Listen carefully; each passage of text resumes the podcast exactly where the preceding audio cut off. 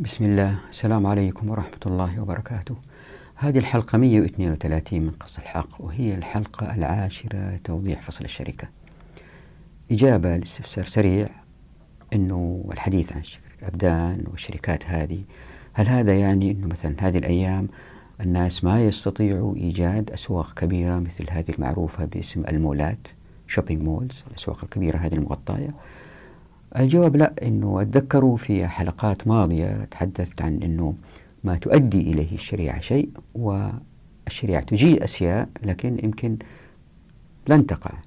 فاللي تحدثنا عنه إحنا في الحلقة السابقة هو عمليات أو آليات أو حركيات إيجاد المنتجات وليس آه، الخدمات بالكامل. فالخدمات قد تأتي أحيانا أو نفس الشيء المنتجات من جماعات يتشاركوا مثل الشركات الحديثة الموجودة الآن أنه جماعة يكتتبوا بأسهم ويضعوا أموالهم وتيجي جماعة تدير هذه الأموال بالاتجار بها مثلا بنقل معادن من قارات إلى أخرى من استحداث مولات كبيرة مستشفيات كبيرة. هذا كله وارد. الشريعة لا تمنع هذا الشيء وهذه راح نفصلها إن شاء الله بالذات موضوع الأسواق والهذا في فصل الفصل والوصل. فمع ثراء المجتمع وثراء أفراده ستظهر كل هذه الأسواق العملاقة الفنادق العملاقة قد تظهر لكن بنمط مختلف. هو اللي راح نوضحه إن شاء الله. الآن إحنا نتحدث عن الإنتاج والآن لإعطاء فكرة عن هذه الحلقة.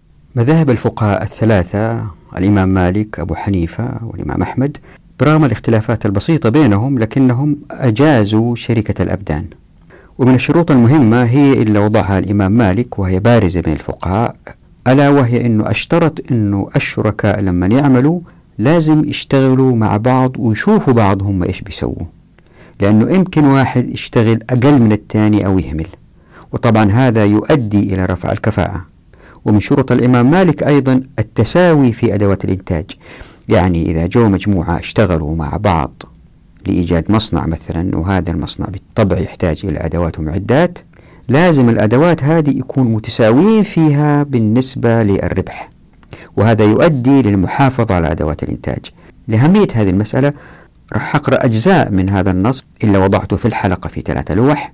فمثلا يقول في شركة الأطباء والمعلمين قلت وهذا النص من المدونة الكبرى واللي فيها سحنون إسأل ابن القاسم. فبيقول له هل تجوز شركة الأطباء يشترك رجلان على أن يعملا في مكان واحد يعالجان ويعملان؟ فما رزق الله فبينهما نصفين. قال سألت مالكا عن المعلمين يشتركان في تعليم الصبيان على أن ما رزق الله فبينهما نصفان. قال يعني الإمام مالك برد على ابن القاسم إن كانا في مجلس واحد فلا بأس به. قال وإن تفرقا في مجلسهما فلا خير في ذلك. لاحظوا الأئمة الكبار يقولوا لا خير في ذلك لا أحبه أكرهه. قال وكذلك الأطباء عندي إذا كان ما يشتريانه من الأدوية إن كان له رأس مال يكون بينهما جميعا بالسوية يعني رأس المال للأدوية يكون بينهم بالسوية. وخلينا نقفز إلى مكان آخر لأنه هذه فكرة عن الحلقة. ألا ترى أيضا أن الشركة لا تجوز بين أهل الصناعات إذا كانت الأداة لأحدهما دون الآخر؟ ولم يجوز الشركة بينهما أيضا إذا كانت الأداة بعضها من هذا وبعضها من هذا؟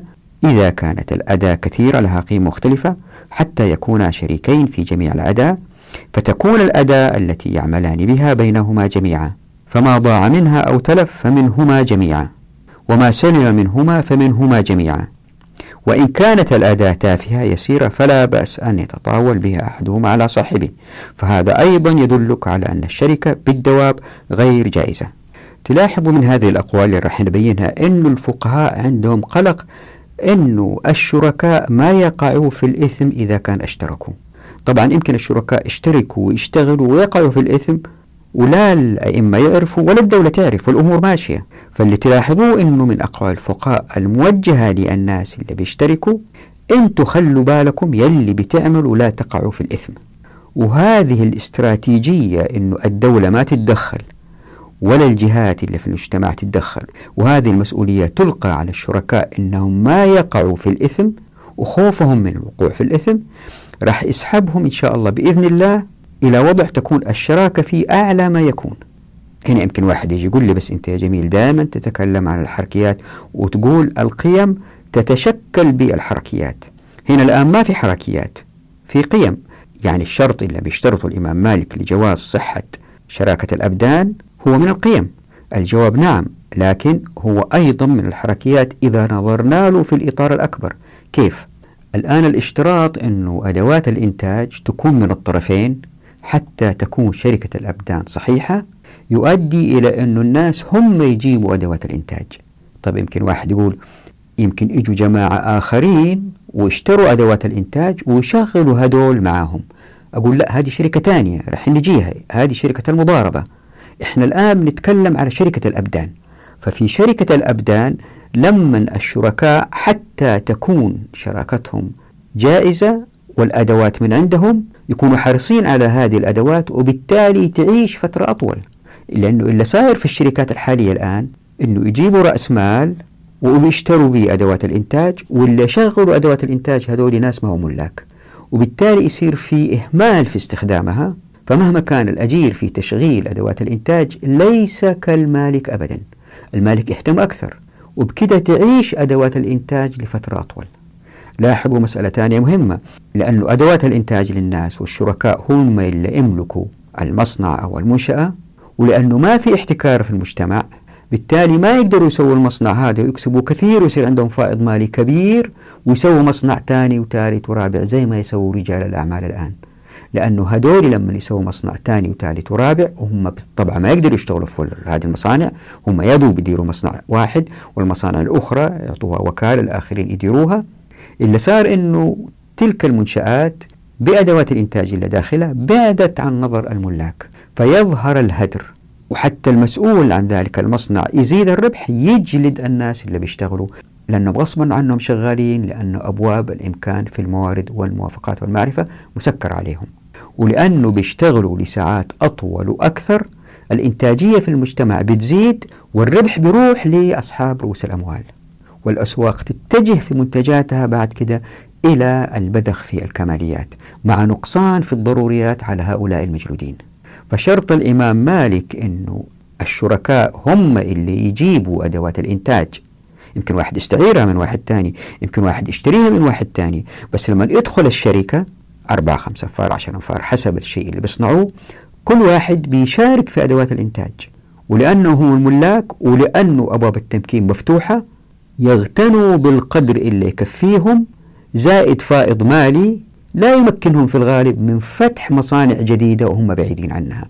لأن الناس الآخرين لأن المعرفة متاحة لهم مشاعة ولأنه أبواب التمكين مفتوحة ويقدروا يأخذوا الخيرات وما في موافقات الآخرين يتعلموا ويفتحوا مصانع تانية أو واحد من العمال يروح يفتح مصنع تاني ففي فرق جذري بين الاثنين لأنه أي واحد يمكن وهذه حصلت لي ناقش ناس لما تقول لهم والله الإمام مالك يقول كذا جاوبهم على طول أنه طيب النظام الحالي المعاصر الرأسمالي في الشركات هو أيضا يحاسب الناس اللي يشتغلوا حتى ما يصير في هدر.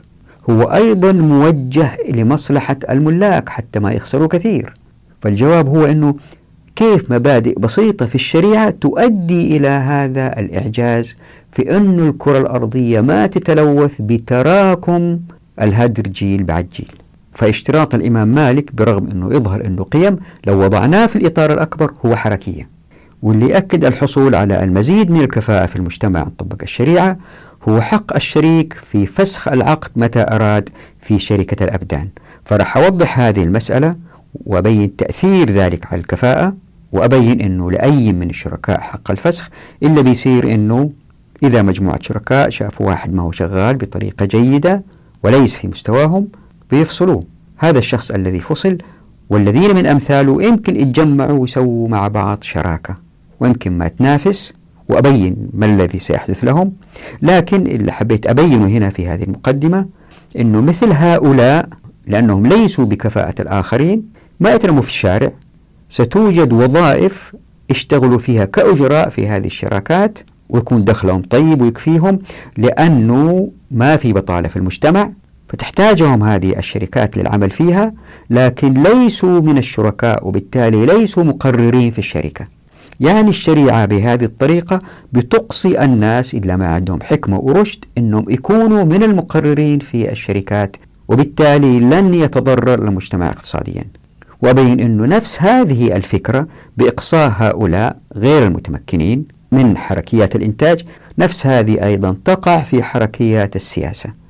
زي ما بينت في فصل دولة الناس أنه الدولة ما لها موارد مالية إلا القليل وزي ما رح نشوف إن شاء الله في فصل الحكم أنه الحكام السلاطين قراراتهم اللي اتمكنوا فيها من تسيير المجتمع محددة جدا وهذه وضحتها في حلقات سابقة وستأتي بالتفصيل إن شاء الله في فصل الحكم. هي في الشؤون الخارجية هي في الفصل بين الناس. بالتالي في وضع زي هذا هؤلاء اللي هم أقل كفاءة وبعضهم حتى من البلهاء الذين مثلا يصلوا إلى الحكم بالتزلف أو بالتوريث أو بإلا يكون هؤلاء ما لهم دور أبدا في المجتمع لأنهم في التصنيع تم إقصاءهم وأيضا في السياسة يتم إقصاءهم وبالتالي لن تضيع المجتمعات المسلمة لأن متخذي القرار لن يكونوا من أمثال هؤلاء قليلي الحكمة والرشد. ما نقول بلهاء لكن قليلي حكمة ورشد. أي أن الشريعة جزت احتمال وصول هؤلاء الضعاف إلى مرحلة اتخاذ حكم استراتيجي يؤثر في الأمة. بعد كده أبين ما ذهب إليه الإمام أبو حنيفة رضي الله عنه وأرضاه إلى أن شركة الأبدان تجوز في الصناعات لكن ليس في المباحات. وضح كيف أنه في هذه الحالة يضطر الشخص اللي بيشتغل أنه يستأجر أدوات الإنتاج من واحد آخر عنده أدوات الإنتاج. وهذه أيضا تؤدي إلى رفع الكفاءة. بعد كده أبين أي المذهبين يؤدي لكفاءة أعلى هل هو ما ذهب إليه الشافعي أو ما ذهب إليه باقي الأئمة؟ بعد كده نقرأ نص لابن قدامة من المذهب الحنبلي يبين فيه هل شركة الأبدان تجوز أو لا تجوز إن اختلفت الصنائع. هي تجوز إن اتفقت الصنائع مثلا اشتغل حداد مع حداد. لكن هل إذا كان اجتمع حداد مع نجار تجوز الشراكة أو لا؟ هنالك اختلاف. نمر عليه سريعا إن شاء الله ونبين أنه القولين يؤديان إلى رفع الكفاءة. بعد كده نقرأ نص طويل من المدونة الكبرى عن ضرورة حساب أدوات الإنتاج في الشراكة وكيف أن هذه الاستراتيجية تؤدي إلى زيادة الكفاءة وتؤدي إلى تقليل الهدر في الأمة. في مسألة مريت عليها مرور سريع وأنا بقرأ اللوحة اثنين وثلاثة من المدونة الكبرى أنه أحيانا إذا الأرض قيمتها تقريبا صفر زي ما هي في بلاد المغرب بيقول وأنه الأرض الشاسعة يكون كراءها قليل جدا وأنه في الحالة هذه تجوز الشراكة بين شخص عنده أرض وشخص يجيب البذور ويشتغل على أنه الاثنين يشتغلوا زي بعض والاثنين يتشاركوا في التكاليف البذور وغيره لأن قيمة الأرض تقريبا شبه مهملة. ففي هذا استشهاد على اللي ذكرته في الحلقات الأولى عن إحياء الأرض أنه الأرض ستكون قيمتها صفرية تقريبا إذا كان فتحت أبواب التمكين بإحياء الأرض. يعني هذا دليل على أن الأراضي الشاسعة قيمتها تكون صفرية مع إحياء الأرض. لأن ناس كثير يسألوني يقولوا يا جميل تكلم عن إحياء الأرض وأن الأرض قيمتها صفرية. أعطينا دليل. طبعا أدرجت عدة أدلة لكن هذا دليل إضافي قوي واللي دونوا سحنون بعد ما سأل ابن القاسم طبعا كالعادة هذه الحلقة لن تكون مقنعة للكثير من الأفراد اللي يسألوا. طيب هذه الأمثلة كلها تتحدث عن اشتراك نجار مع حداد تتحدث عن اشتراك اثنين واحد عنده الرحى واحد عنده البقر. فكيف نحضر هذه المفاهيم لإنتاج الطائرات والغواصات مثلا؟ هذه سيأتي توضيحها إن شاء الله لكن فقط في هذه العجالة حتى تستقروا فكريا. أقول أي مصنع مكون من أقسام وكل قسم مكون من أقسام أصغر. وهذا المثال ضربته مرارا لأنه واضح السيارة تتكون من الهيكل والهيكل نحتاج في الأيام هذه إلى روبوتات عشان تلحم القطع وهذه من أدوات الإنتاج. وهذه واحد حتى يسوي شراكة يمكن يروح يجمع مال من ده مال من ده أو هو يشتغل في صنعة ويجمع مال وبعدين يشتري هذا الجهاز. ويشارك في آخرين بيصنعوا المكاين وآخرين بيصنعوا بطاريات وآخرين يصنعوا مقاعد. ويصير نوع من التنسيق بينهم الذي سيأتي توضيحه إن شاء الله في هذا الفصل وفصل الفصل الوصل أنه بدال شركة بإدارة مركزية عليا فيها مصممين وبالتالي مقررين يوضحوا هذه الشركة الكبيرة كيف تشتغل إلا يصير أنه محل هذه القرارات تحل الأعراف التشغيلية. هذه الكلمة راح نمر عليها كثير. أعراف تشغيلية ستظهر من مشاركة جميع الأفراد كل واحد عنده أدوات إنتاجه. حتى إذا ما هو يملكها يمكن يشتريها بأموال آخرين ويعد لهم الأموال بعد ما يطلع قيمتها. لكن هي له ومهتم فيها وعمرها يطول وإذا احتاجت تطوير يمكن يولفها مو يرميها ويجيب غيرها كما تفعل الشركات الحالية. طبعا كل هذا الكلام اللي قلته أنا وضعته في صيغة الفرد لأنه الفقهاء بيقولوا شريك اثنين لكن مع المنتجات الحديثة اللي يمكن تتطلب عشرات أو مئات الأفراد اللي اشتغلوا مع بعض. عندها يمكن مجموعة أفراد كشركاء يجتمعوا ويشتروا أدوات الإنتاج مثلا الروبوتات اللي هي تلحم السيارات. فهو نفس المبدأ ولكن نضعه في إطار جماعة هم اللي يملكوا أدوات الإنتاج. بدل ما يكون واحد يكونوا جماعة. وهنا يا ريتكم تتذكروا دائما المسألة اللي ثرتها سابقا مرارا وتكرارا أنه هؤلاء الشركاء اللي يملكوا المصنع اللي يشتغلوا فيه ما يمكن يلوثوا البيئة اللي فيها المصنع لأنهم هم شغالين في المصنع ولا يمكن يلوثوا البيئة المحيطة فيهم لأنهم هم ساكنين في البيئة المحيطة. بالتالي لن تتلوث الكرة الأرضية إذا زادت نسبة هؤلاء وكانوا هم أكثر المنتجين وليس كوضعنا الحالي إلا فيه عمال يشتغلوا ومجلودين والملاك في مكان آخر بعيد وما يتضرروا بالتلوث اللي يسويه المصنع. هذه نقطة مهمة يجب أن نتذكرها دائما. وبالطبع مثل هذه المبادئ في هذه المرحلة لن تكون مقنعة. لكن إن شاء الله مع تراكم المبادئ ستروا إن شاء الله أن الشريعة أصلح لأيامنا هذه. والآن إلى التوضيح. كنا في الحلقة الماضية تحدثنا عن المذهب الشافعي اللي رأى أنه شركة الأبدان فاسدة. في هذه الحلقة ننظر إلى المذاهب الأخرى التي أجازت شركة الأبدان. طيب يمكن هنا الواحد يسأل يقول يعني كيف يا جميل وجهتين نظر أو قولين مذهبين مختلفين تماما ضد بعض؟ الاثنين يؤدوا إلى رفع الكفاءة. الإجابة هي في أثناء هذه الحلقة لكن نبدأ بهذا الآتي. أنه من طبيعة الناس أنهم يتكاتفوا إذا كان ما في أنظمة وقوانين تحددهم وتقول لهم إيش يسووا هذا شيء طبيعي. ولأنه في الغرائز البشرية صفة أنه الإنسان يحب أنه يربح لأكبر قدر ممكن مع أقل مجهود ممكن. هؤلاء اللي يتكاتفوا في العادة لما يجتمعوا مع بعض يتلموا على بعض بطريقة أنهم من نفس المستوى في الأداء. ونفس المستوى في الذوق وما إلى ذلك. يعني في تناغم. لأنه إذا واحد منهم كان يشتغل بطريقة أقل همة رايحين يتضايقوا منه ويخرجوا برا. أنا اشتغلت في مطور ديفلوبر يعني أبني وأبيع فلل أشتري أرض وأصممها وأبنيها وأبيعها. الحمد لله بنيت حوالي 30 فيلا وبعتهم. فلاحظت في مرة من المرات مقاول أشترك مع زميله الآخر أنهم أعطيتهم آه، يبنوا عظم.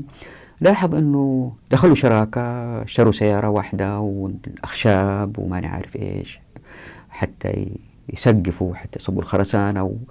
وعندهم همة ونشاط بس واحد كان شوي أقل همة. واستمروا معايا في, في ثلاث أربع فيلل ففي الفيلا الثالثة الرابعة بدأ واحد منهم يقول لي ترى هذا ما يشتغل زيي أنا أبغى أفض الشراكة أسأل لي يجوز ولا ما يجوز؟ لأنه شاعر بتأنيب ضمير أنهم بدأوا مع بعض وحطوا أموالهم مع بعض ودحين اكتشف أنه هذاك بدأ يتهامل.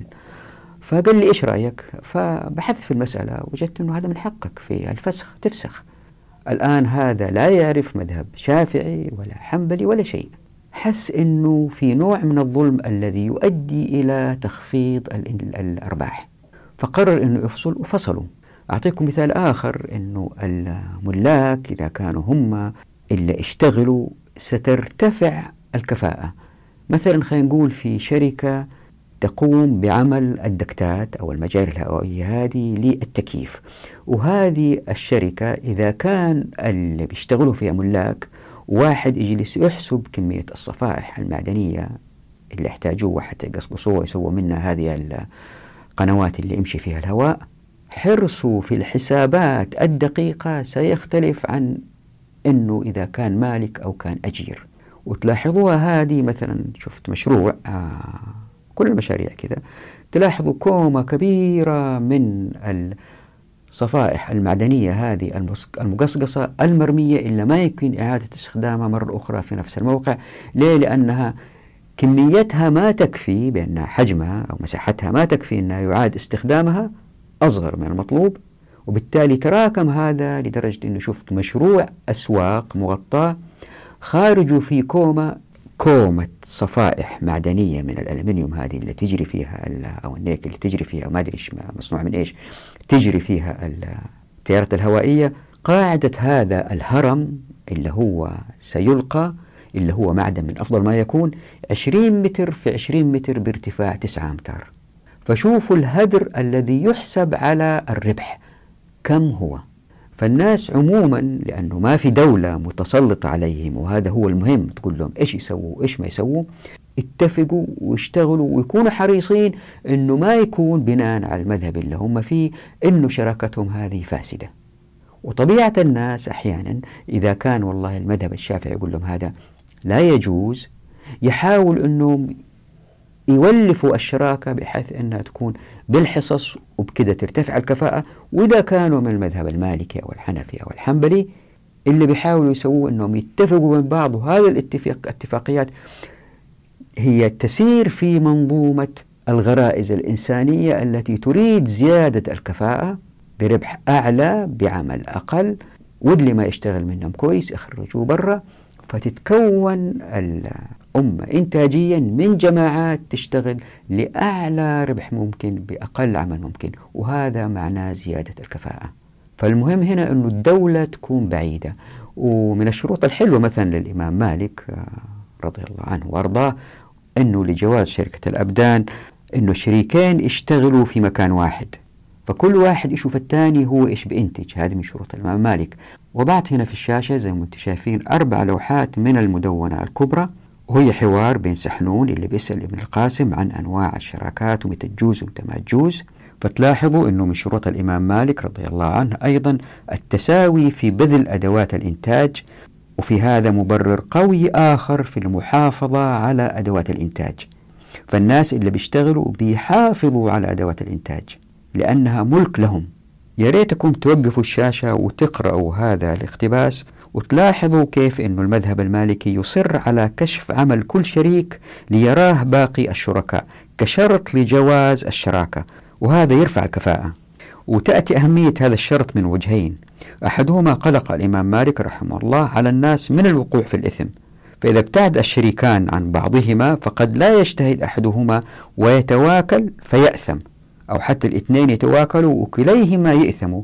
ليه؟ لأنه شريك غدر ولم يستثمر جهده وبكذا يقل الإنتاج. ومن جهة أخرى فإن المتوقع من الشريك المثابر؟ أن يفسخ عقد الشراكة إن كان شريكه أقل همة أو براعة أو أقل حرص منه. واللي يساعد على هذا الانفصال أنه عندما يرى الشريك هزال شريكه هو الحركية الآتية. هناك حركية مهمة وضعتها الشريعة تقص الحقوق ليزداد الإنتاج في الشراكة عموما ألا وهي حق الشريك في فسخ العقد متى أراد. هذا في شركة الأبدان. الفسخ في التجارة موضوع آخر نأتي إن شاء الله.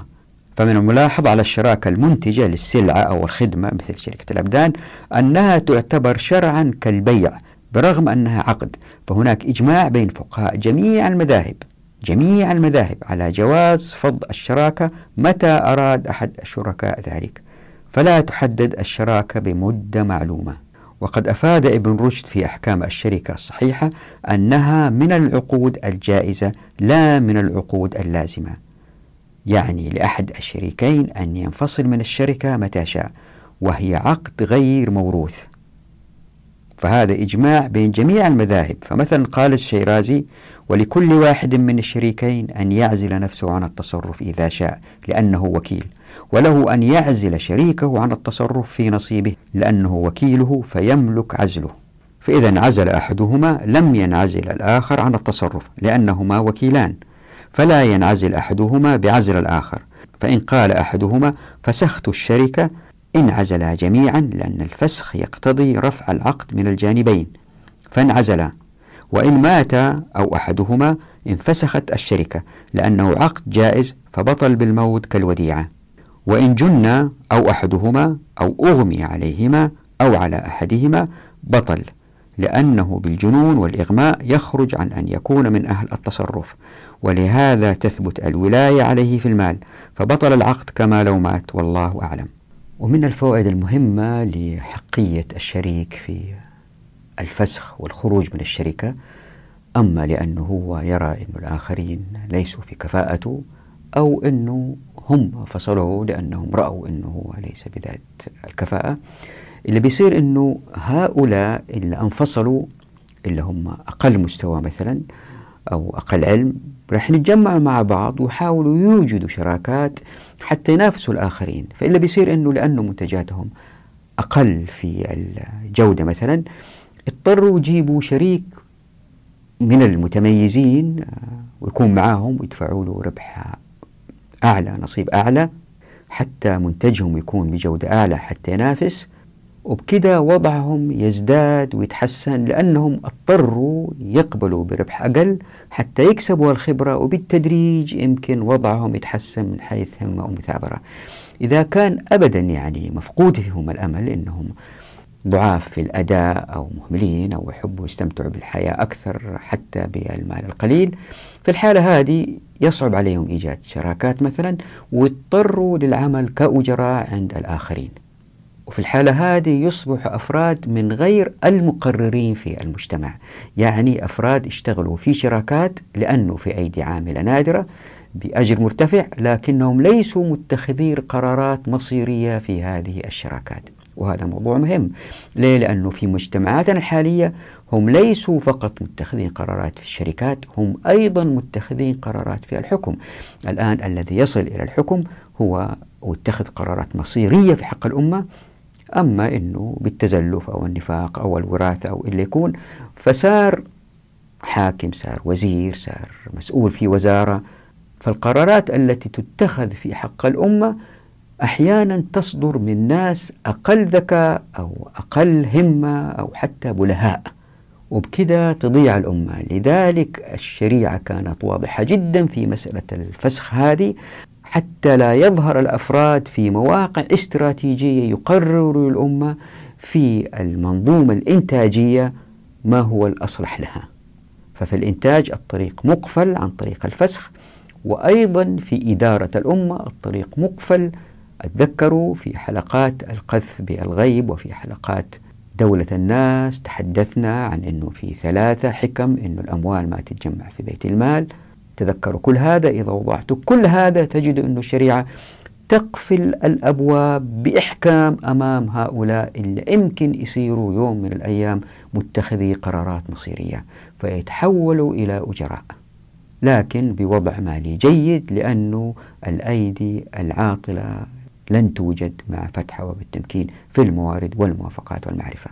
ومن الأقوال أيضا ما ذهب إليه أبو حنيفة أنه شركة الأبدان تجوز في الصناعات ولا تجوز في المباحات. يعني أنه إذا كان اثنين جو وتشاركوا وقالوا والله نبغى نروح نجمع المعدن الفلاني الظاهر من الأرض الفلانية أو في منجم مهجور ننزل وناخذ المعادن هذه ونتقاسم الربح فيها بعد بيعها أو مثلا تجميع الأخشاب أو أخذ الأملاح بعد تجفيف المياه.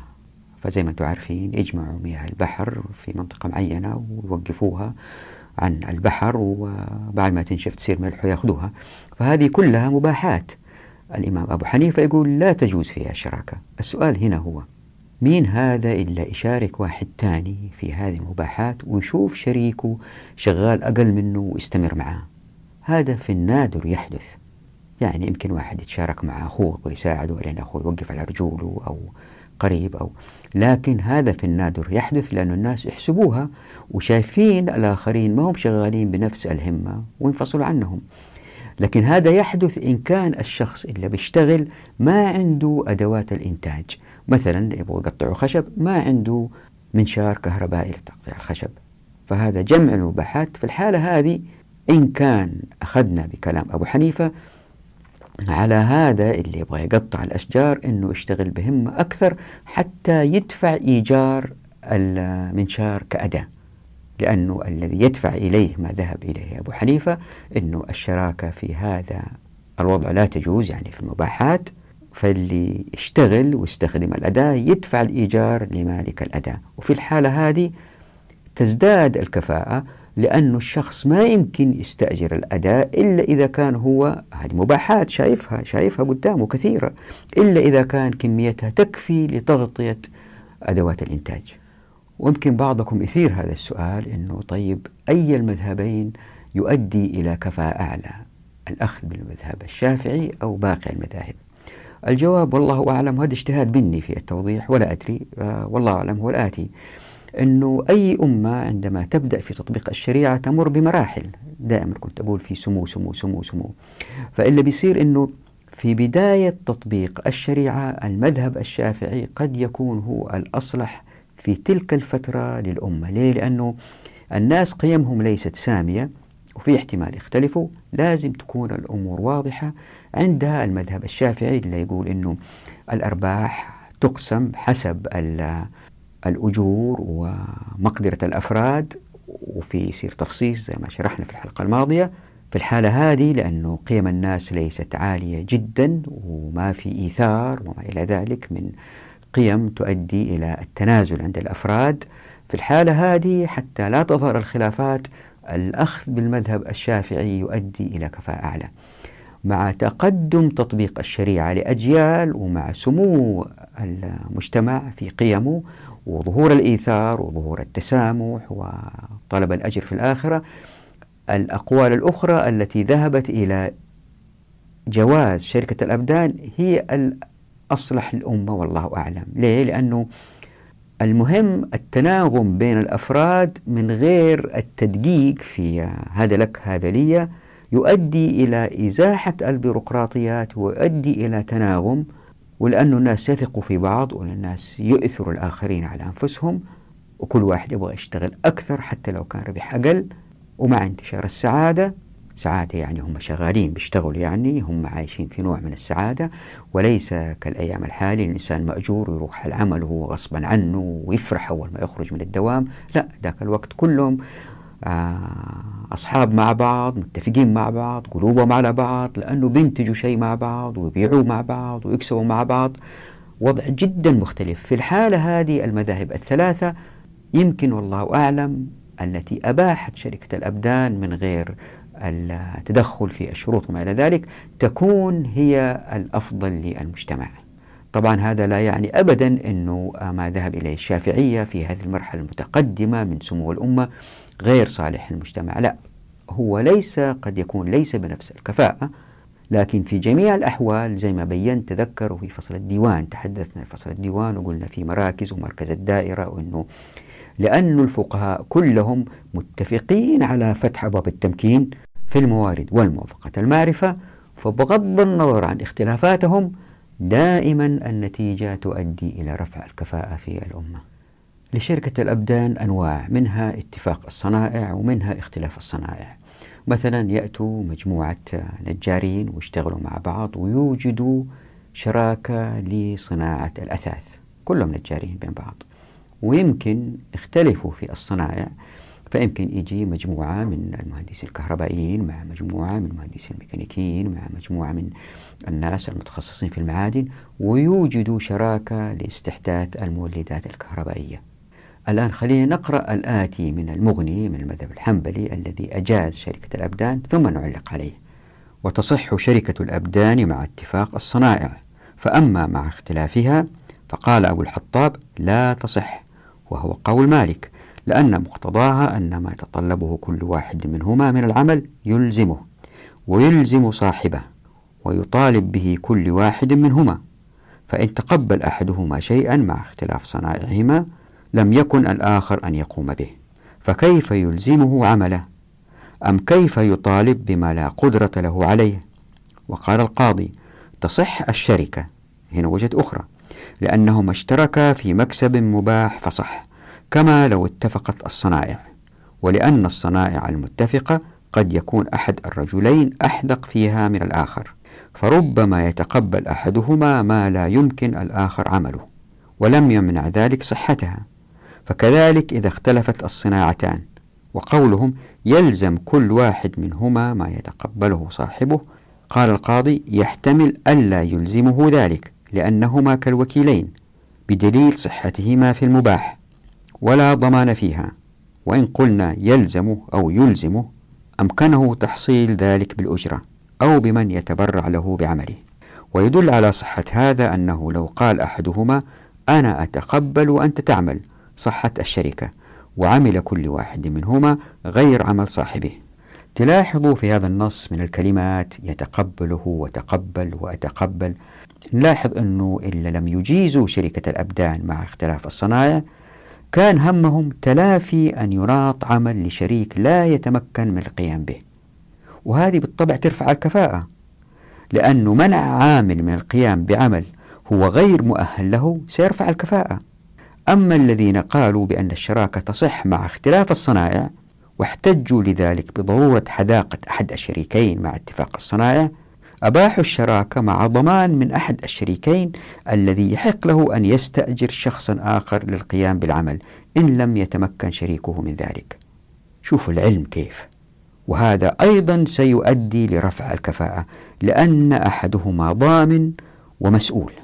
يمكن أي واحد يقول هذا الكلام اللي قاله ابن قدامة بسيط يصلح لمجتمع بسيط بدائي شراكات بسيطة لطلاء جدار لتخيط ملابس لصنع أثاث.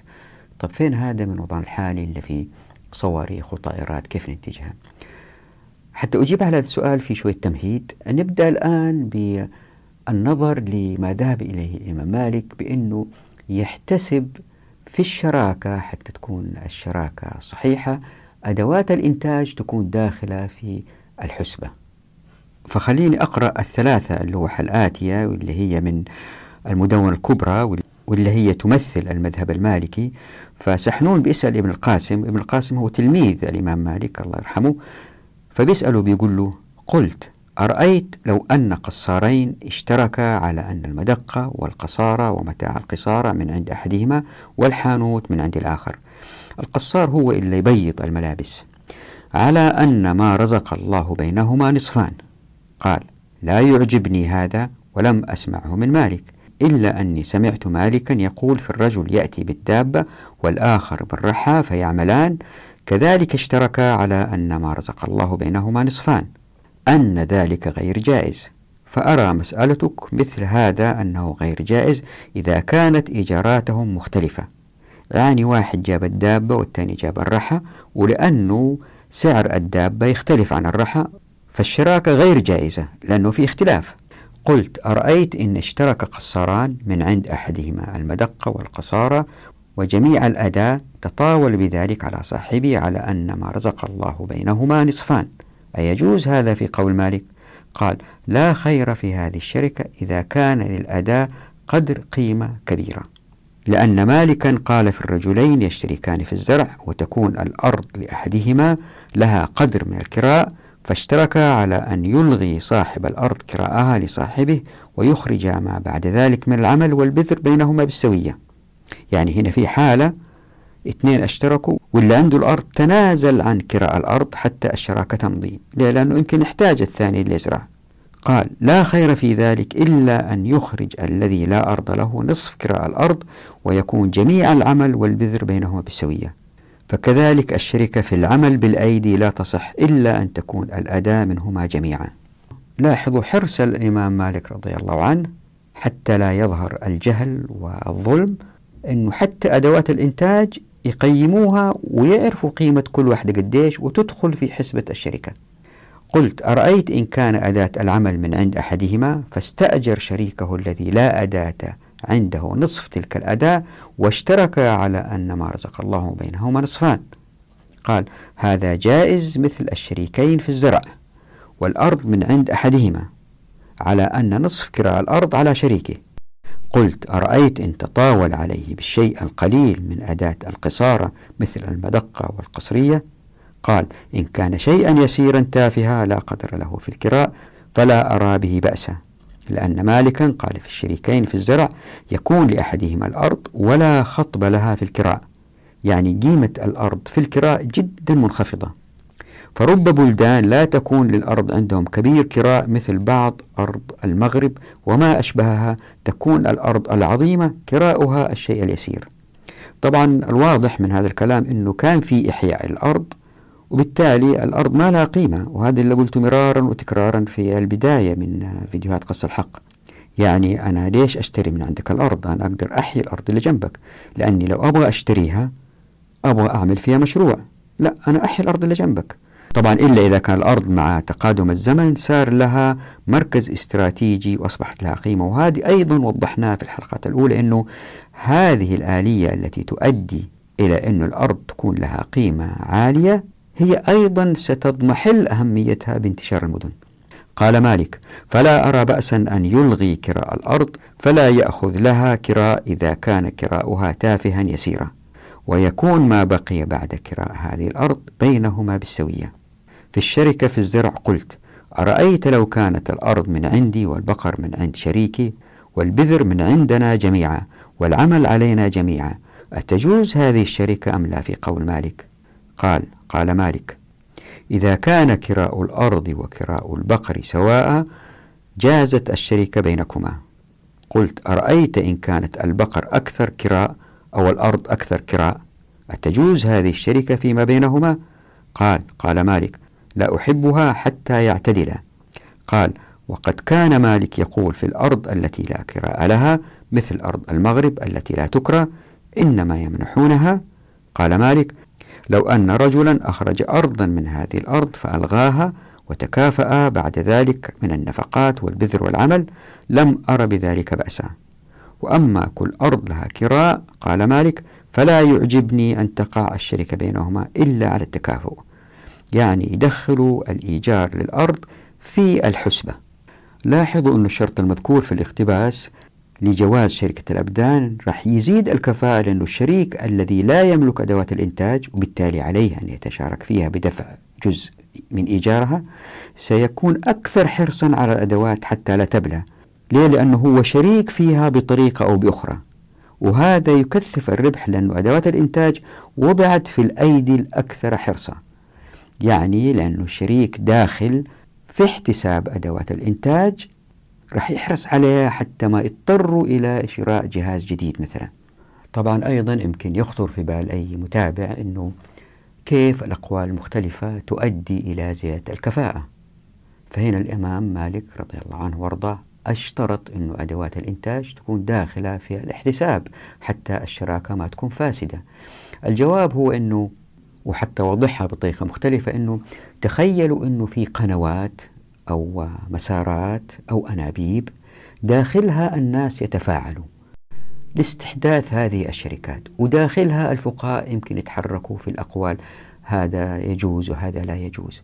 هذه القنوات الكبيرة هي التي وضعتها الشريعة ولا منها أن الأموال ما تتجمع لبيت المال ولا منها أن الناس يأخذوا الخيرات ولا منها أن المعرفة مشاعة. جميع هذه القنوات مهما الفقهاء أو الناس المشتركين في الإنتاج مهما اختلفوا أو اتفقوا أو لهم وجهات نظر مختلفة طالما أنهم داخل هذه القنوات فالإنتاج دائما يكون بكفاءة أعلى ولن يتصادم الناس بينما في الأنظمة الحالية من إنتاج العقل البشري القاصر واللي يعطي الناس أحيانا مطلق الحق في إيجاد أي اتفاقيات ما حد يقول لهم هذا فاسد هذا غير فاسد إلا بيصير أنه ستظهر في المستقبل أشياء لم يتخيلوها أبدا زي ما وضحنا في قوله تعالى أعوذ بالله من الشيطان الرجيم قل إن ربي يقذف بالحق علام الغيوب. ستظهر تصادمات بين الأفراد التي توجد المحاكم حتى ما يقعوا في هذه المشاكل يضعوا الأنظمة والقوانين التي توجد الطبقات البيروقراطية للتحكم في المجتمعات. وبالتالي هذه الأنظمة والقوانين يساء استخدامها وتؤدي إلى الاحتكار. هذه الدورة دائما أتحدث عنها أن الأنظمة والقوانين تؤدي باستخدام الأهواء إلى الاحتكار والذي يؤدي إلى الطبقية والذي يؤدي إلى التسخير. فلطالما أن المجتمع بعيد عن هذه الآفة الكبرى فهو بخير برغم اختلاف الفقهاء. طيب يمكن واحد يقول لي بس هذه الأفكار اللي بتكلم عليها يا جميل على قصار حداد نجار تشتغل على أشياء سهلة بسيطة يعني كيف صناعة غواصة مثلا كيف صناعة طائرة. سيأتي إن شاء الله التوضيح ولا راح تشوفوا إن شاء الله بإذن الله أنه في أساسيات مشتركة لم تغفل عنها الشريعة ولم يغفل عنها الفقهاء الأوائل الكبار العظام. عندما نشوف كيف أفكارهم تشتغل في الوضع الحالي راح تستنتجوا أنه كله ممكن ويؤدي أمة عزيزة. أضرب مثال واحد بس سريع في هذه الحلقة. أنه إلا قالوا الإمام مالك أنه يجب أن يحتسبوا أدوات الإنتاج. مثلا هي كانت منشار نجارة ولا كانت كمبيوتر عظيم كبير أو كانت منصة لإطلاق الصواريخ أو كانت مصنع كبير داخل هنجر كبير. اللي يجيب قيمة الهنجر واللي يجيب قيمة الأدوات اللي توضع داخل الهنجر والأجهزة والمعدات هذه كلها أدوات إنتاج وكلها تقيم. وكلها يمكن حسبتها. فإحنا نتكلم على مبادئ وهذه المبادئ إن طبقت الشريعة ستروا إن شاء الله كيف تعمل. أصبروا معايا وإن شاء الله تشوفوا في الحلقات القادمة بالذات في الحديث عن الشركات الأخرى والفصل والوصل. ستروا كيف أن جميع هذه الأنظمة أو جميع هذه الذهب إليه الفقهاء واللي هي من قال الله عز وجل وقال الرسول صلى الله عليه وسلم ستعمل في أيامنا هذه. أولا خلينا نضع الأسس التي تبين المبادئ. الحلقة القادمة إن شاء الله نتحدث عن شركة الوجوه. نقف هنا نراكم على خير. في أمان الله. ودعواتكم.